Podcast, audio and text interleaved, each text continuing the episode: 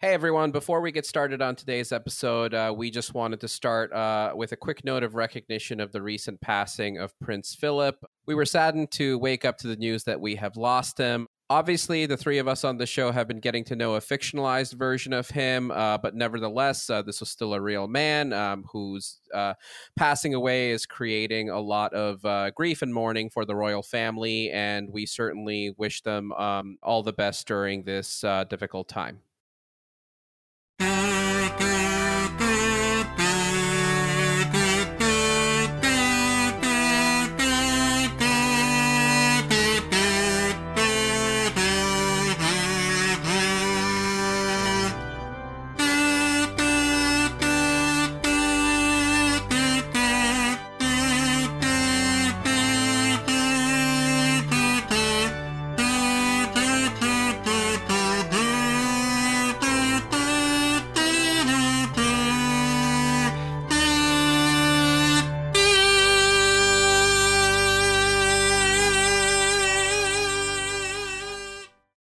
Everybody, and welcome back to Crowning Around, a podcast where three regular everyday peasants attempt to learn about the royal family through their depictions on film and television. My name is Sam Chung, and today we have another special episode for you. Now, normally we go about this by watching the acclaimed Netflix drama The Crown, but we're back with you today with some more mid season content, or I guess uh, between se- intra, intra season? Uh, inter season? This, Not this really is the sure. Pro Bowl. Yeah, the pr- yeah, we can go with that. Uh, so today we'll be taking a deep dive into what can only be really described as quite a film. The AV Club named it one of the worst movies of 2012, saying, quote, the slapdash manner in which it's assembled is genuinely shocking. And that is, of course, Roger Michell's Hyde Park on Hudson, starring Bill Murray, Laura Linney, and Olivia Colman. I'm joined as always by my two co hosts. First, a man looking to add to his stamp collection. It's Ivan Vukovic. Ivan, how are you today? I'm I'm doing well, and uh, God, you always set me up for something unexpected. Um, yeah, but my stamp collection is robust and thriving. How are you doing, Sam? I'm doing good. You know, I was actually thinking about it, and like, there's a world where you could invest in stamps and that's like a good return because if you had bought a bunch of stamps for what, like five cents in 1930, I guess maybe it's not a great investment, but it did grow 10 times. Wow.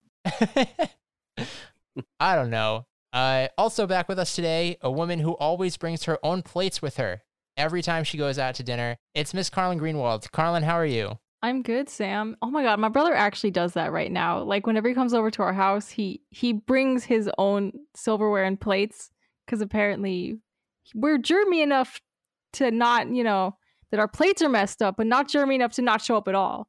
That, I'm assuming that's COVID related, or did he do that before COVID? He didn't do the plates before COVID, but he really hated our silverware, so he's always done that. Here's the real question: Has since this happened, he ever brought his own like plates, utensils, and then they just promptly get dropped onto the floor? that has not happened yet. Because that's when you know you've made it, I guess. When you can bring okay. all your own stuff and then it just magically collapses and it's a ghost. I cannot with. I can't wait to talk about this movie. this movie was really crazy. And as always, right off the top, we just want to mention that if you came here because you're curious, like, oh, did this actually happen? I feel like I know for a fact that George and, or rather, Bertie and Elizabeth did visit FDR at his house, but the specifics of what happened in this movie, we don't know. We don't care to know. This all came from like Daisy's journals, right? So, as much as one person's account of something can be considered like an accurate depiction of that event, sure, it's all true. We're just going to go with it and assume it all really happened because, of course, it did. Why not? To get us kicked off, let's see who's doing the the recap. Carlin, are you giving us a recap today? I I am giving us a recap today. Oh boy. And I'll be honest, I was like spacing out while watching this, and I'm like, oh no, doing the recap. So basically, it we are actually leaving England for this movie, and we are in America. I'll be totally honest, I did not catch where we were, but it's Hyde Park on Hudson, whatever state that's in. It's, There's uh, a lot of. It's New York. It's like New York. Uh, a little. I've actually been to FDR's house twice. Oh, um, thank it's, you. it's between like New York City and Poughkeepsie, oh, got it. or maybe it's north of Poughkeepsie. I don't know. It's like along the Hudson River, but like So it's on the Amtrak. Okay, good. Good to Yeah. know. okay, so we go to the Amtrak, and so we meet this girl Daisy. Um, she is a distant cousin of FDR, and we all need to remember that she is a distant cousin of FDR. And she gets who This is is our president at this point? It's 1939, I believe. And, you know, war with Germany is looming. The US is not involved. But for our buddy FDR, he invites this girl Daisy, who is a childhood friend of his, over to like hang out with him. He's clearly like not having a good time with Eleanor. And they start a romantic relationship, and like she is his confidant. And basically, our inciting incident is that King George the fifth, oh, sixth, sixth, yes, I definitely gonna say the wrong George. Bertie, Bertie and Elizabeth are going to come visit them, and this is the first time any member of the royal family has ever visited America. So you know they're desperate, and they are trying to get support for the looming war with Germany, which obviously America is not involved with yet.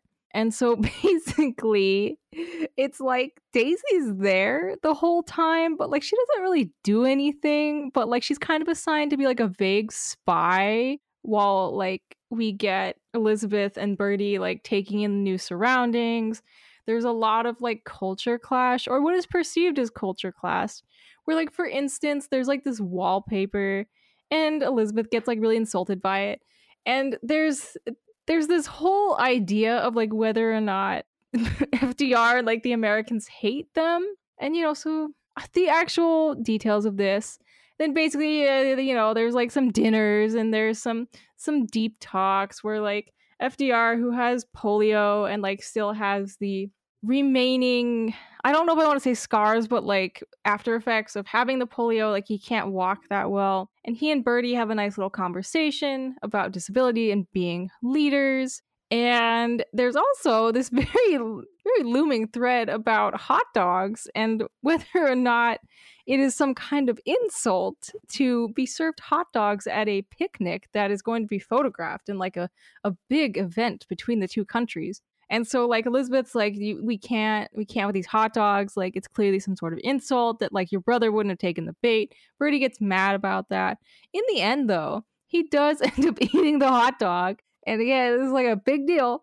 And um meanwhile Daisy in her little storyline, she finds out that FDR has multiple mistresses and she gets like free, you know, she gets upset about that, but then ultimately comes to the conclusion that she can share FDR, which like first of all, I didn't even know he had a bunch of mistresses and my like respect for this man has dropped even like okay, I guess we can expect this, but I did not. That was a plot twist for me. And then basically the the special relationship between America and Britain like is I think it's restored. I don't think it's officially formed. I think it formed before then, but like it's restored for this time being and there's there's a sense of hope for everyone despite the war still looming.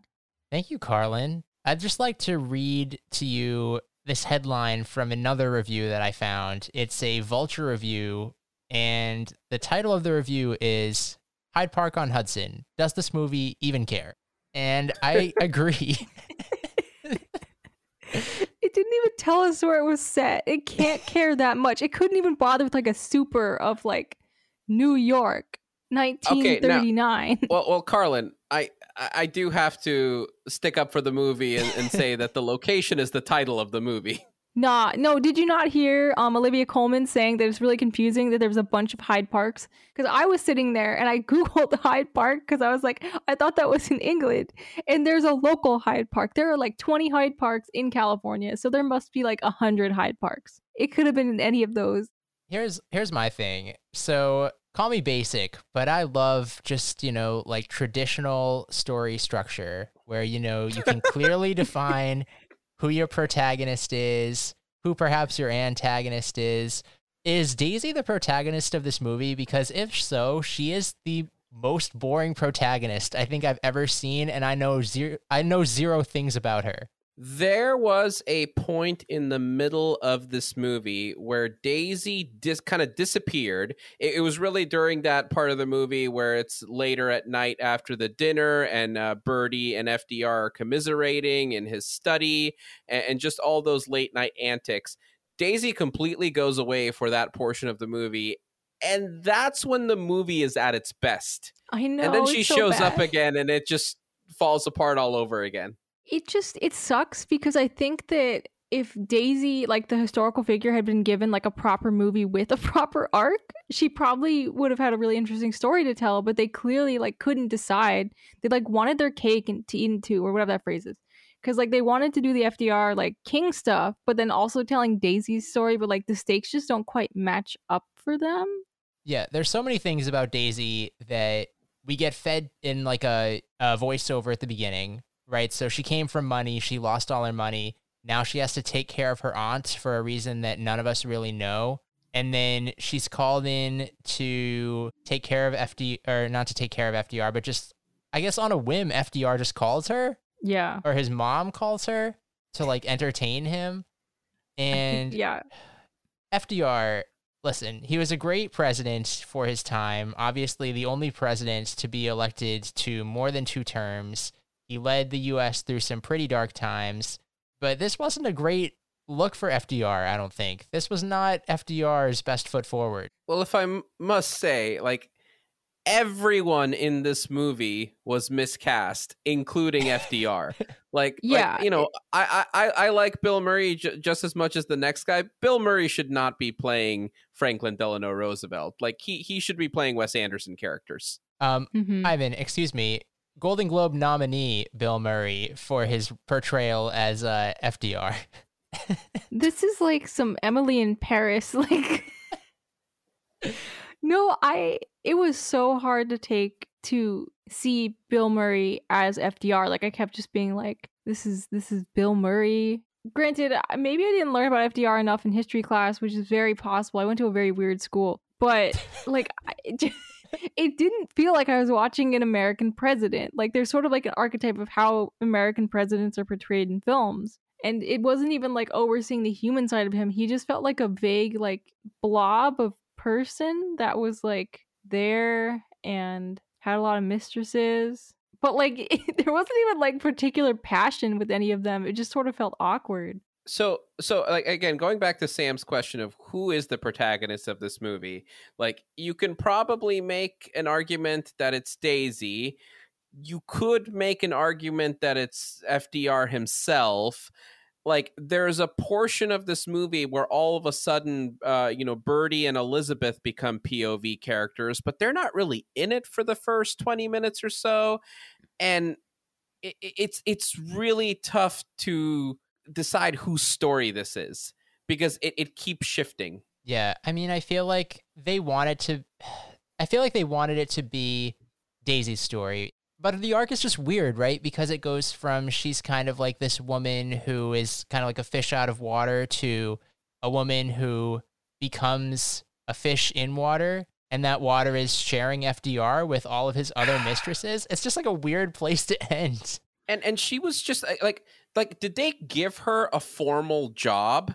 Like because it you know it seemed like she was just hanging around but i aside from just being some uh, like a companion of fdr did, did she have like any official responsibilities? Was she being paid for any services? Like i don't get what she was doing there. It really just seemed like she was hanging out. Yeah, and, and, and the, the other problem is like the centerpiece of this movie is that Bertie and Elizabeth are coming to visit. Like there's going to be this big, you know, meeting between royalty and, uh, you know, the, the president.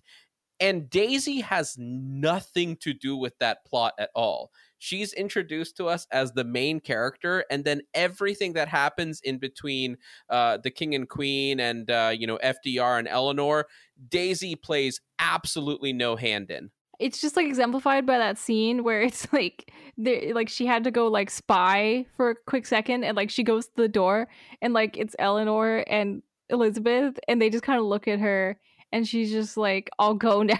She just walks out without doing anything. That's it that's her only interaction with like two of the most important characters of the film. No, well, actually, she does get to put mustard on King George's hot oh. dog. Oh, oh. so, you know, it all came together for that moment. I hate that that was like the climax. and, and like by the time she's putting that mustard on the hot dog, she has just absolutely no stakes in that situation. like she is miserable, pissed off, disillusioned, and just happens to kind of be there for that moment to to, serve a utility for for FDR.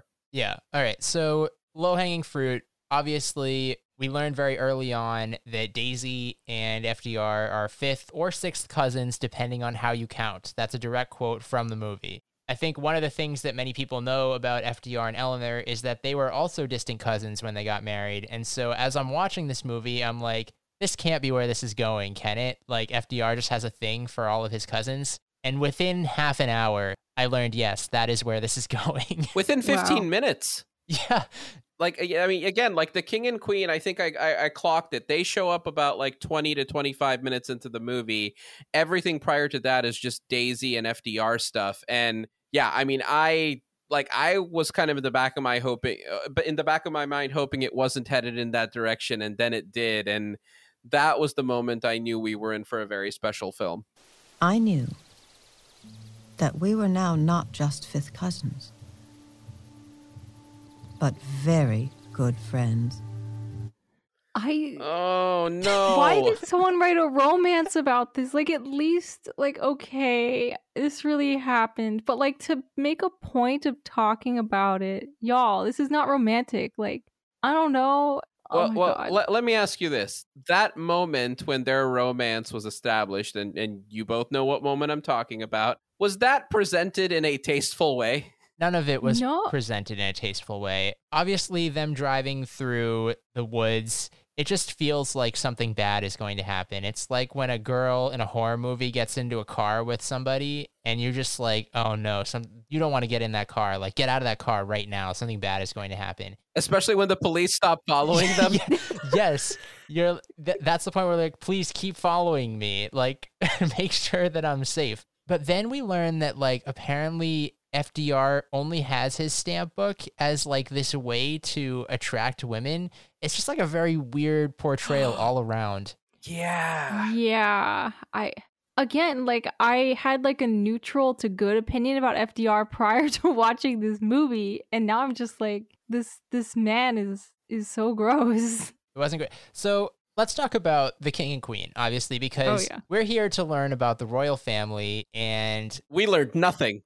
we learned nothing, but let's start with Queen Elizabeth because Olivia Colman, an actress who I respect greatly, will eventually show up in The Crown as the younger Queen Elizabeth. She's been in the uh, favorite as Queen Anne. She's really out to just be every queen uh, ever in British history. It's it's kind of impressive. Yeah, I in all honesty, I think that her performance like was probably the best. Of course, we're on like a very weird scale here. She tried. I it, you know, it felt like her version of Elizabeth though was so much more insecure. That, but it's it's in a way where I was like, okay, you seem way more insecure than the King's Speech, but it also almost worked when you think about her in The Crown. So I didn't know what to think. Like if this felt more in line or less in line in its own way. I agree that I think like uh, uh, when she shows up, like I got the sense like, okay, thank goodness, like this woman's gonna save this movie because because nobody else is gonna be you know uh, pulling any of the weight here. Um, and yeah, I, I I think of it as we're seeing you know Queen Elizabeth on a really bad day. Like she does not want to be there. She she's grumpy. She's probably jet lagged. Like eh, the whole situation just kind of sucks. Like eh, this is probably not her at her best. I find it really interesting that this kind of happens uh, on the timeline, at least, before we get that pen- uh, not the penult that final speech in the King's speech, where he's kind of everybody's applauding for him, and people are thinking like, "Wow, he's done such a great job."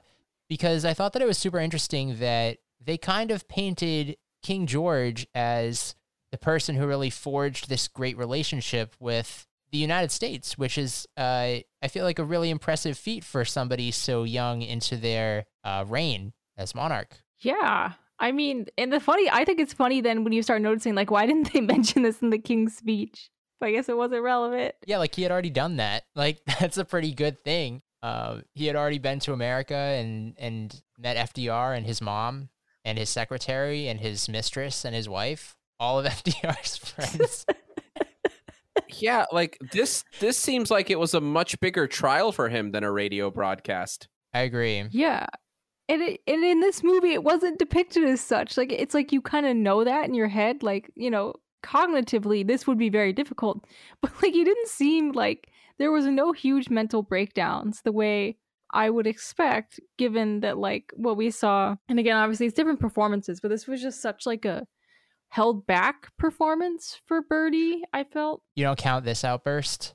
But to answer your question, Elizabeth, I am going to eat a hot dog. No, five hot dogs. Ten. I'm going to shove them in my mouth, stick two up my nostrils, two more in my ears, and walk around so that people can take pictures of the King of England with hot dogs hanging out of his orifices. Okay, that was like the best part. That was his best scene. but I wanted more. Okay, look. Okay, okay, okay. Look, last week I think we drove ourselves crazy with the question of like Colin Firth versus Jared Harris. I, I don't think we can really, you know, put this portrayal of Bertie up against either of those two. Like it, it's just it's not even worth going there. But yes, that was Mhm. a great line delivery, and there were moments of this like Bertie that really vibed with me. Yeah, I agree. I mean, I don't know who this actor is or what else he has been in. Well, well, this? let me tell you. Oh, Let me tell you, Sam. Samuel this West? actor, Samuel West. He, uh, are you ready for this? I'm Are you ready. ready? He appeared in the film Darkest Hour, which I saw the first ten minutes of. uh, of. It's that Oh. movie where Gary Oldman plays Churchill. He appeared in that movie as wait for it, Anthony Eden. No What? way. Our old friend Anthony Eden. Oh my god. Yes, all right. Yes, I need you there, Anthony. I think we're all agreed. I need you. Again, I've only seen the first ten minutes of Darkest Hour, but I'd like to think they recreated that scene in that film. Please. I'm seeing on his Wikipedia page that uh, this guy is going to make an appearance in the third season of The Crown Oh. as uh, somebody named Blunt.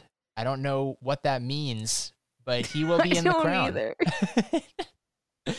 Looking Wow. forward to it. Incredible. I hope he eats a hot dog. I hope he he better eat a hot dog.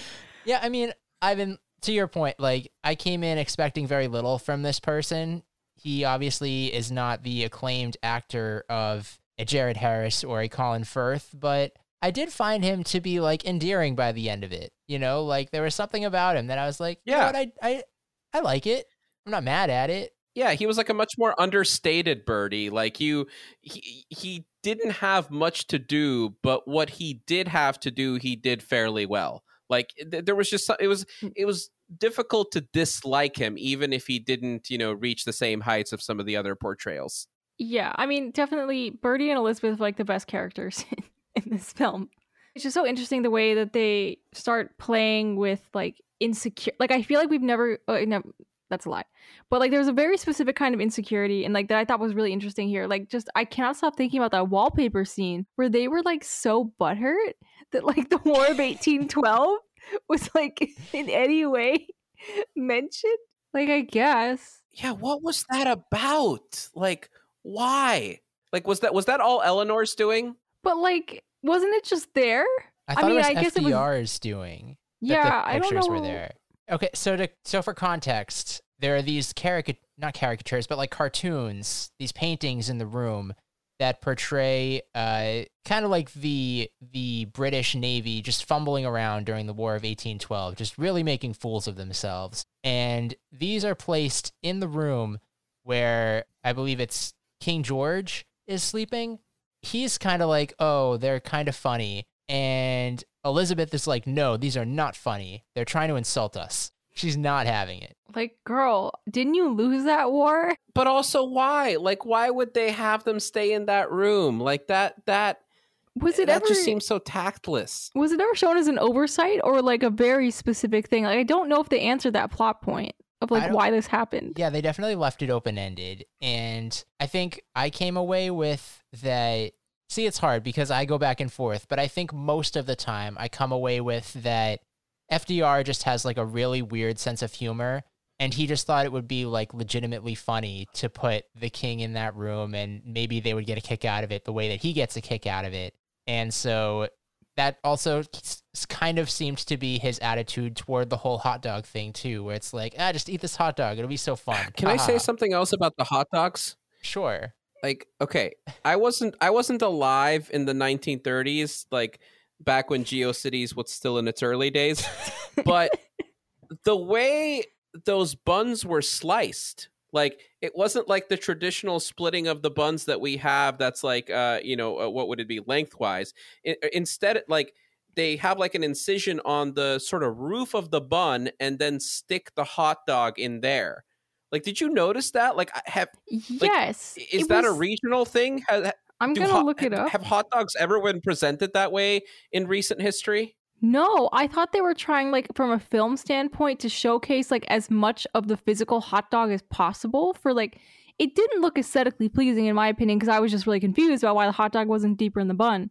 I I, I need to know if they Like- did they do that? Who who would do that? I was that? so confused. But like, was what were ben, I, I'm guessing like buns back then, just like you know, they weren't sold the way that they are today, where they're already pre-sliced. So these were just like whole buns that nobody thought to cut open the mod the modern correct way. I don't know. Like, I really want to know if that's how people ate hot dogs back then. I mean, it's very possible. Like, Ivan, you're talking from a place of 75 or 80 years later of hot dog innovation. You know, this was 80 years of hot dog evolution. I just I don't believe today. that. I I cannot believe that that's what they would do. I, this is gonna bother me for a long time. I just come on, come on. Some I had a lot of strong dog. reactions during this movie. This was um, among the top.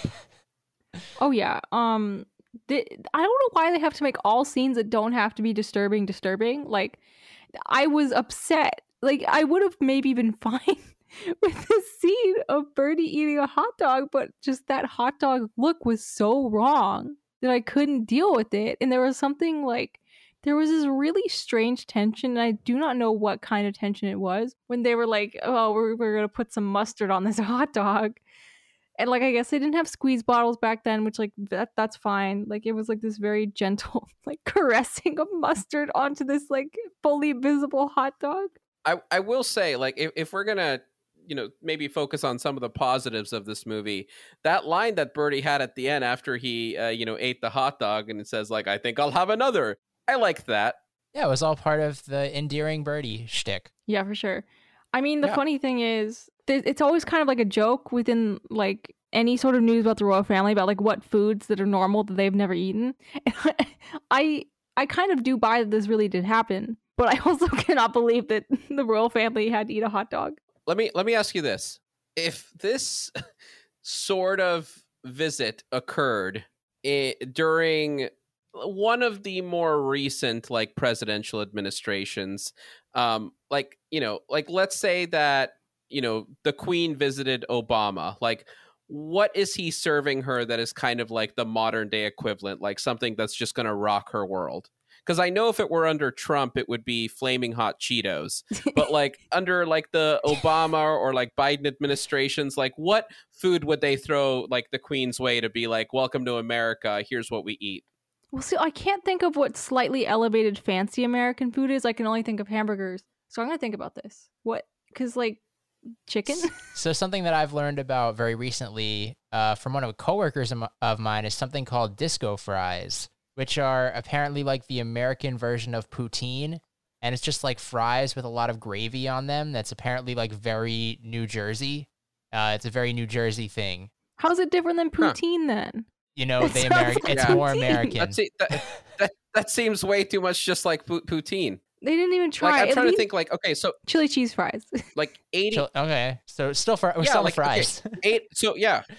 Yeah, we're 80 years later here. Like uh, you know, hot dogs have come a long way, but like current president needs to serve the queen something a little bit more exciting than a hot dog. And I'm thinking like is it going to be um you know, chicken nuggets? Is I was it about going to say be Tyson chicken mozzarella nuggets. sticks? oh god.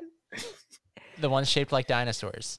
Jesus Christ. I mean, I don't remember where, like, sometimes you just like pass over tabloids, and there was one that said, like, the Queen Elizabeth has never eaten pizza, which, like, I. What? How? I hope that's true. Oh, There's no way. What? How has anybody never eaten pizza? Are you serious? She just eats salmon. I think she just oh eats my god! Oh and, my! like what if? What if Obama, who's from Illinois, served the Queen Chicago style deep dish pizza? That probably would blow her mind. I guarantee if she had, she's had pizza, but never a deep dish. I oh uh, by the way, I googled um like old hot dog ads from like the 30s. they they they're in the they're incorrectly. They're in the bun with like a normal depth. I am I hate that I'm saying this, but like it looks normal. The way that any person today would serve You- a hot okay, you said 30 years ago. Can, No, can in you the look up hot dog ad 1930? Oh, oh, In in, the 30s, yeah, sorry. Okay. Yeah. Oh wow.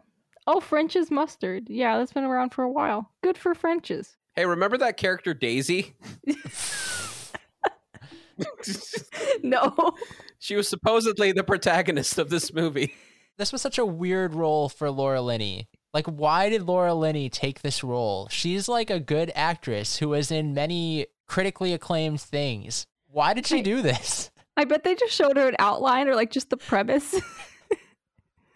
I wanted there to be like a break in the middle of this movie where Lo- Laura Linney just breaks the fourth wall and says like, "I'm Laura Linney and you are not watching a masterpiece right now." oh my god. it's so weird, right? Because they give her like one line where she finally sort of like, oh, quote unquote, like speaks up for herself, where she's like, No, you're not getting off that easy, you son of a bitch! And then they immediately backpedal and she's like, I wish I did that. I didn't actually do that. If you're gonna do fancy work in the voiceover, you need to establish that early on. yeah. Oh, that moment was such a cop out. I was so pissed. yeah, I hated that. That was a good delivery of the line though. I mean, yeah, that's Laura Linney. Laura Linney's a, Laura Linney's great. I have nothing but good things to say about Laura Linney. Like Ozark, great. You, you know great who show. I actually really do like is I really like Elizabeth Marvel, who played Missy. Like I think she's one of the most underrated actors of our time, and and this was you know not the you know most meaty role for anybody to take on, but I I feel like she definitely maximized that character. Like it took very little material to work with and and and made it compelling. Yeah, I thought the Missy character was uh, very interesting. She was kind of like always there in the same way that Daisy was, and then yeah, then you make that connection, and then she and Daisy become best of friends as part of FDR's harem. So great, great for them. I to be honest, guys, I didn't pay attention to, to the mistress's plotline like at all. because it was so jarring to even like go into it because you know again we had this really weird like early part of the movie that was all about you know summer up in upstate new york where you know some distant cousins spark a romance and then it suddenly like pivots over to this royal visit and then the movie is told from Bertie and Elizabeth's perspective for a while then we go back to that bullshit and and at that point like once you've already gotten the stuff with Bertie and FDR and all of the eh, you know just like more high stakes stuff to then go back to that nonsense it just felt so anticlimactic No, absolutely. One thing that I thought was really interesting to see, especially after having watched The Crown, having watched The King's Speech, all of these kind of film and uh, television portrayals where anytime the king or queen walk into the room, everybody is in awe. They love these royals. They pull up to right outside FDR's house, and there's this guy on a tractor, and he could not care less that they are there. oh that was oh i loved that scene because like uh bertie was like i want to meet some americans and so he gets out of the car he starts waving to the only guy there and it's just an unimpressed farmer who's just on his tractor driving by that was that was hysterical i really liked that like i liked all the stuff with the royals Yeah. in this movie like if we just got more of that if if they took that aspect of the movie and just expanded on it and had maybe the whole thing told through their perspective like you know see them packing for the trip back in buckingham palace the journey over like if it had just been through their perspective and we got none of that you know bullshit stuff with uh, daisy and fdr and missy like this could have been a really really good movie Yeah, which is unfortunate considering they they set out to make Daisy's movie. but Yeah. yeah. no, for sure. Like, yeah, all that was really charming, and like, I love the scene where it's there's always like a scene with the royals where they're like mentally preparing for like who they're gonna be meeting and all that. And just that moment where they're like, um, yeah, Eleanor and FDR, they live in different houses, and they're just like, what? And they're like, yeah, Eleanor lives with um, a bunch of lesbians who make furniture. and, and they're just scandalized like amazing that's what we got. We got um queen elizabeth's awkward take on the gays. I mean, it wouldn't be a movie about the 30s without that, some casual racism, just all the things. but it wasn't even that bad. Like she didn't seem she was just seemed very like confused and and surprised which like i actually forgot about the eleanor roosevelt was probably a lesbian thing. So you know good reminder. You know, I actually attended Eleanor Roosevelt Elementary School in Vancouver, Washington, whoa and they never brought up any of the lesbian stuff. a shame a I- shame yeah, they really let you down in your education. Did your school have a mascot? it was Eleanor Roosevelt. Like the, like that was like the seal of our school. It was just her, like you know, kind of a, a- a sketch of her.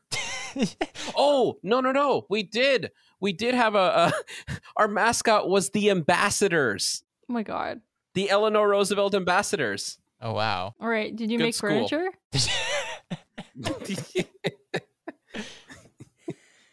But yeah, um, they they really um did Eleanor dirty. I'm not gonna talk about this for that long, but like, yeah, what she had, she her husband was cheating on her like so much, and like I'm yeah, I'm pretty sure like every spouse of every president like pretty much has to deal with this. It sucks either way, and they're just like, oh, Eleanor's all scheming and mean and whatever else. Like, you know what? She's dealing with a lot. Well, honestly, like even a movie that was like the problem is like this was two movies in one. Like it was a movie about this royal visit, like sandwiched in the middle of this movie about like a quiet summer in upstate New York where FDR has a bunch of shenanigans with mistresses and his wife. Like you either tell one of those stories or you tell the other, but they tried to do both and it didn't really do justice to either. Like I would have watched that other movie. I would have watched the movie without a royal visit that was just about like, you know, Eleanor and Missy and Daisy and FDR. Like you can make a good 90 minute movie about that. But then Would like you, though? you bring in the royal family and I don't give a shit about that other. Like you you that's what I'm saying. It's like you you could if that's where you set the bar. If like you made it clear this is what the movie's about. But I expected a movie about the royal visit going in. I expected something that, you know, touched on those stakes. And like, yeah, I just got like a half-assed effort in both arenas. Like, yeah, like you either tell one story or the other. You you don't tell both. So is it safe to say that we really didn't learn that much about the royal family from this movie? Um, I learned that King George Bertie has eaten a hot dog at least once. Very pertinent information. Uh, I learned that he carried a, a camera around with him and, and seemed to like enjoy documenting his travels. Didn't they mention that in the crown? Like it was a birthday gift to Elizabeth to get his camera or a camera. So that was actually a really nice touch of con- not like that they needed to do continuity, but like a continuity of one of his interests. That I actually, yeah, that was great. I feel like we've pretty much touched upon every important element of this movie. I mean, there were like other random things that happened, but it's like I'm ready to move on from this movie. I think I don't, I'm not. I'm not gonna watch this movie again. There were so many like weird drawn out scenes of just like the queen walking around the house and then people bowing to her. It was just like not well put together. Oh my god. Well, the Vulture um critic agrees with Yeah. you. yeah, Yeah, it was a really, really long 95 Yeah. minutes. Should we talk about uh, who we want to nominate for the Kinky Crown Award? Because I think there are several contenders. I think FDR is most likely going to win. It's just how will he win? Oh yeah, I mean, I think Bertie has a good chance, but yeah. You think Bertie has a good chance? Um, yeah. Did I miss something with the Bertie? What did Bir- Yeah, what's Wait, your Bertie moment? The him like having the like first of all, his him even having to eat the hot dog while like Oh, okay. photographed. but no, my main one is his like rant about how he's going to fill every orifice with a hot dog. it's so obvious, but I love it. okay. That's my nomination. So Bertie, Bertie's hot Bertie and the hot dogs. like okay i think i have one but i watched this movie five days ago and i can't remember if this scene actually happened or if i'm just imagining it like eh, the scene at uh, toward the end of the movie when uh like missy and um daisy are in the car and missy's just kind of like explaining to daisy you know like this is the reality of like you know being a mistress of of, of fdr and like you know roosevelt gonna roosevelt well, did that scene end with um Missy brushing Daisy's hair in like a really affectionate way? Am I imagining that? Did that happen? I don't remember to be perfectly I, honest. I don't remember, but sure. It sounds right to me. Let's go. Like like the, like it was it, it was like it was like a moment of like okay, we're all we're both going to be like uh, you know, his mistresses, so we better start cozying up together. You know, a good old fashioned um some polyamory going on there. Like can can I nominate a scene that I'm not sure actually happened? Yes. I mean, yeah, I think so. This film is more about just like the the vibes that it gave you. So yes. Yeah. I have Okay. one other one, but Sam, get yours out first, and then I'll see if. yeah, I mean, overlap. mine mostly. I think besides the hot dog, which I had forgotten about, but that's a really good one. I think that most of mine center around FDR. There's the fact that he has like a dedicated house for his mistresses, where he apparently recycles this house for all of his mistresses. Um, he takes each one there and is like, "This house is just for you and me," but tells that to multiple women. Um, real bad look. Then there's um the weird hand job in the field, um, in the car.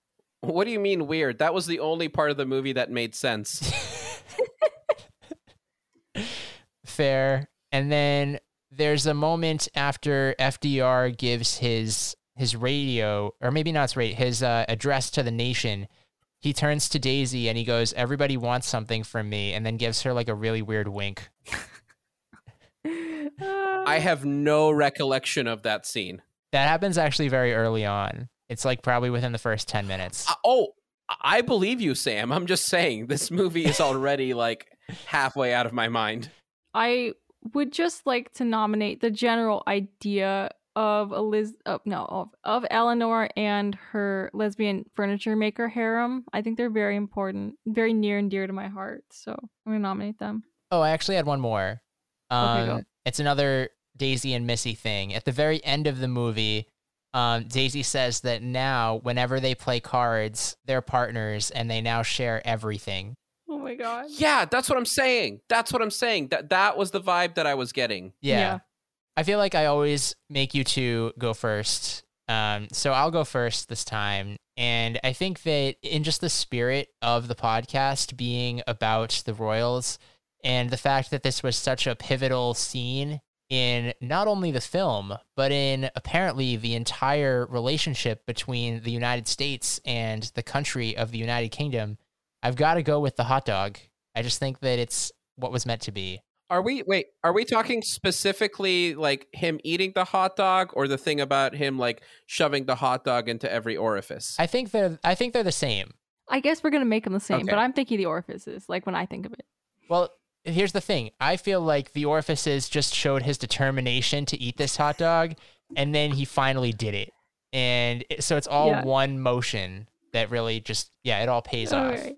So that's Okay. where that's where I'm going on this. Carlin, uh, where where are you falling? I I'm voting for for Bertie and the hot dogs. Sorry, can I throw in an 11th hour nomination? Yeah, sure. The way that hot dog was slid into that bun. I really hated that. So you know.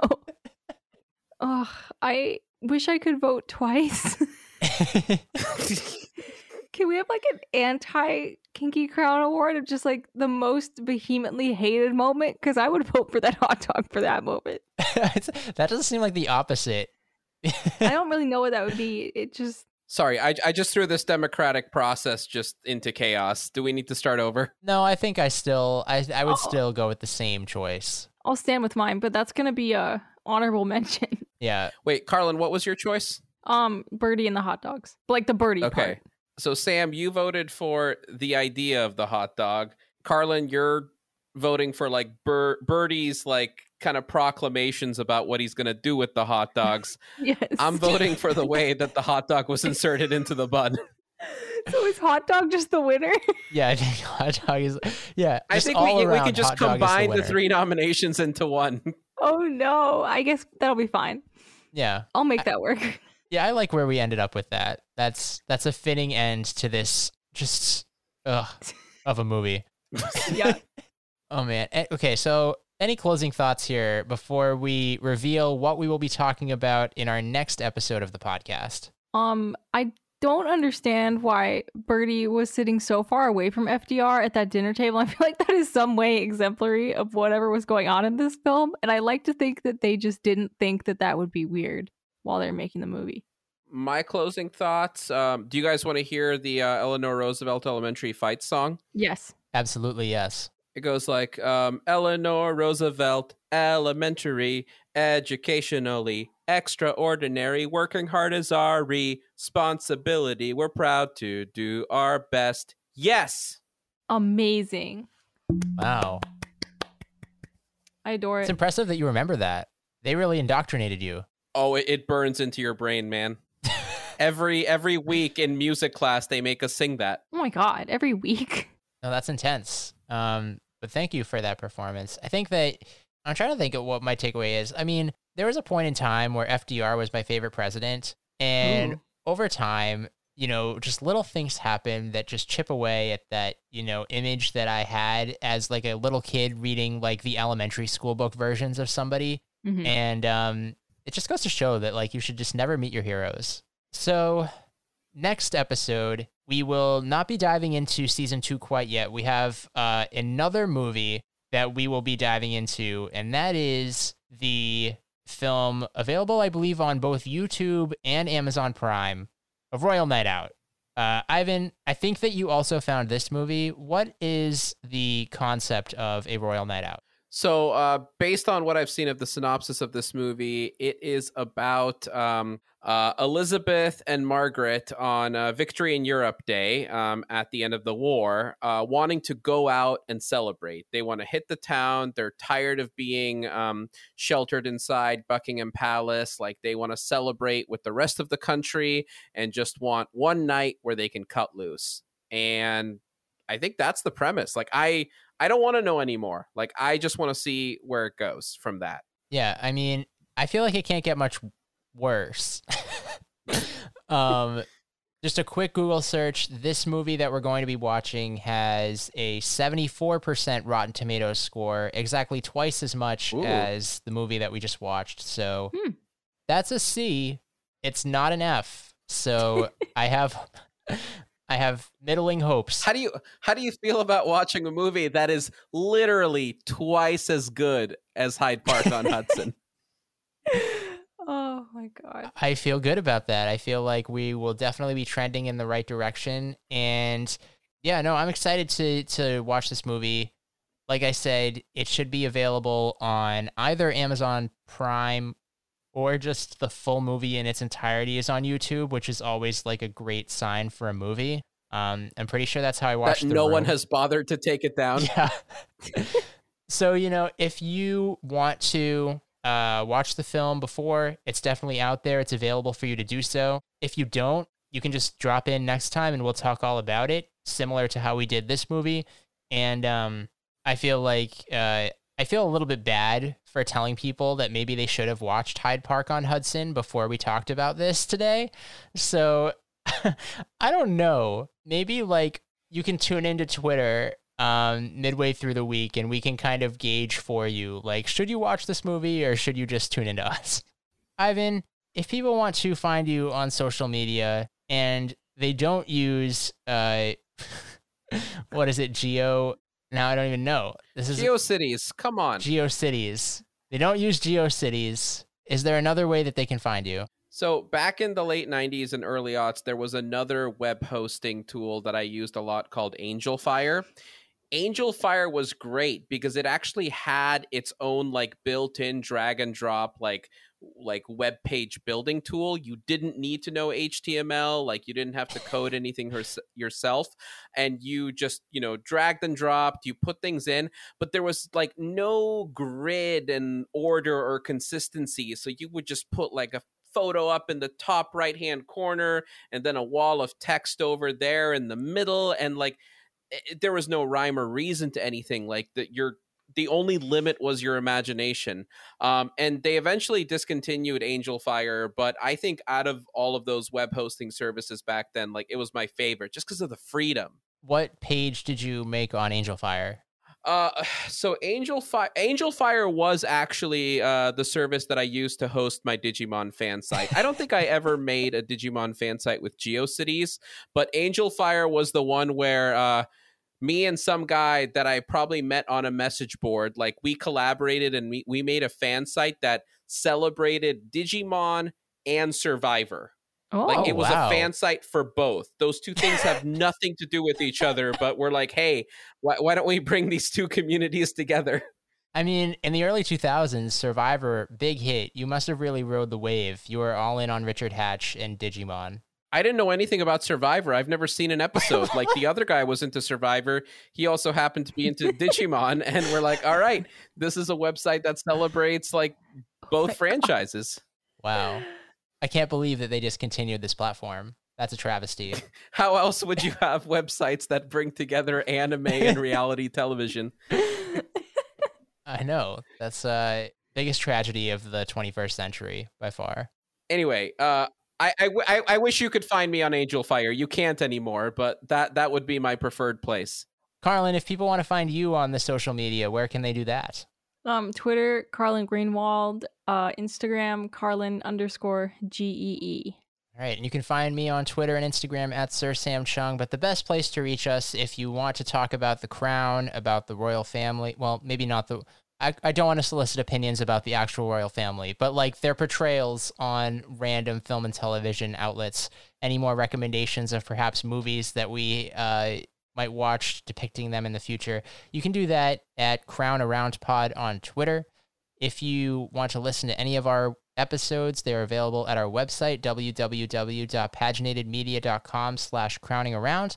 And they're also available on any platform where podcasts are available. In the meantime, thank you all for listening, and we'll see you next time. And God bless America. Oh,